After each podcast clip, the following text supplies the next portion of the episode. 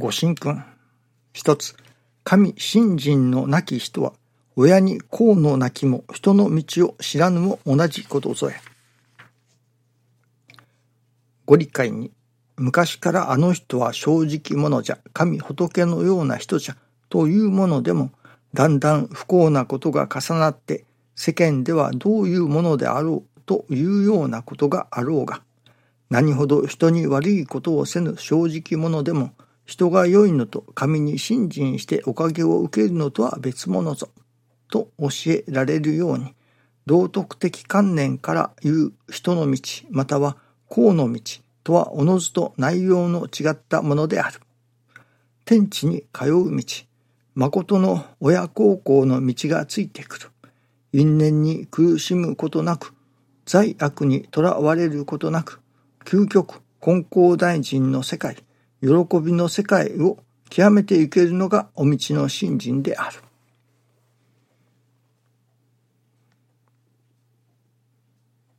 喜びの世界を極めていけるのがお道の信心であると教えてくださいます。その喜びの世界を極めていく。それはやはり助かりの世界ということだと思いますね。人が助かるということ。その生き神への精進として、あるいはお道の取り次ぎ者として、願わねばならぬもの。それは、人の助かりを願うことだと。そしてそういう心が育ってこなければなりませんけれども。では、その助かりとか、その喜びの世界、助かりの世界にもいろいろあるように思うのですね。中でも大きく分けて二つあると今朝はいただかせていただいています。それは例えば一時的な喜びであったり一時的な助かりであるその喜びであり助かりである。世界ともう一つ真実の喜びというのでしょうかね。真実の助かりというのでしょうか。例えば取り次ぎの先生はいなくともそこに藁人形が座っておってもおかげがいただけれる。という助かり方があります。あるいはパワースポット。というところを訪れてそこで助けてもらう。という助かり方。そこに喜びを感じる。という助かり方もあります。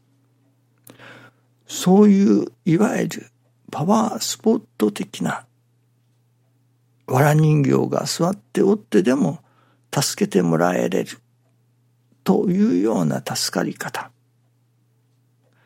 そういういわゆる一時的な仮初めの助かり一時的な喜びだと思うのですね。まだすぐ次に困ったことができてくる。それは高級的なものではありませんね。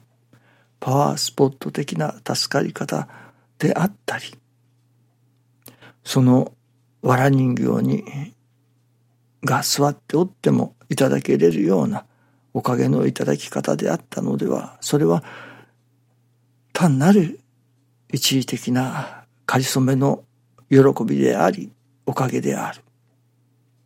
と思いますね。一方、師匠大坪総一郎氏の弟子として、どうでも皆さんにいただいていただかねばならない。喜びであり、助かり。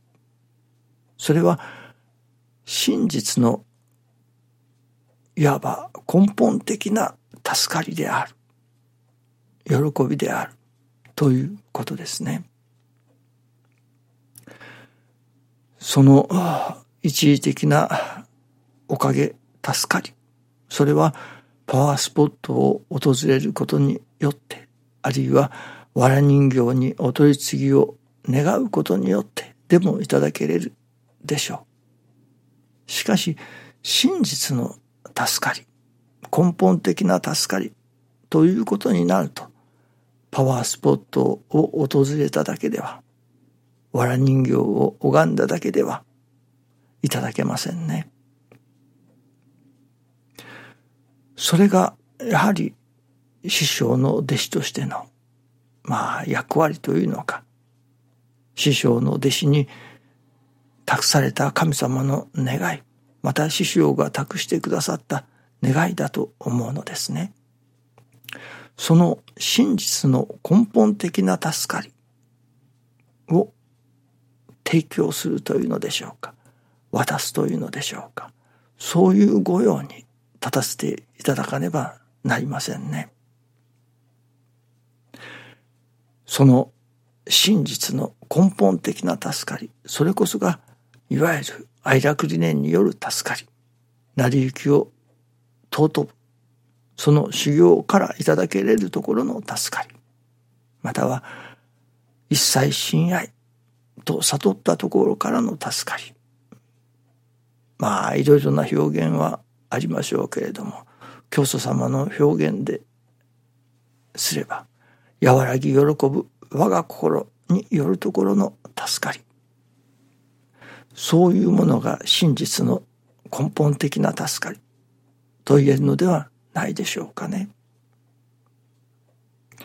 その真実の根本的な助かりをいただくためにはただ手を合わせて拝んだだけではパワースポットを訪れただけではいただけませんね。やはり教えをいただかねばなりません。そしてその教えに基づいて行じなければなりません。その行じるところに神様の助けようという真実の助かりを渡そうという働きが起こってまいりますね。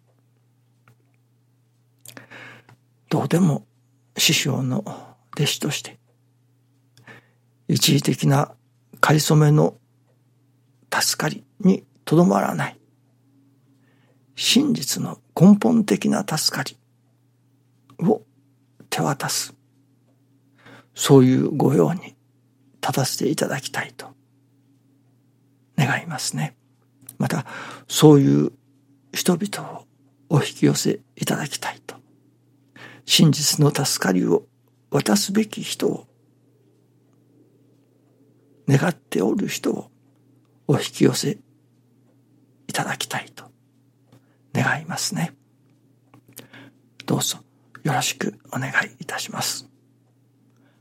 ありがとうございます。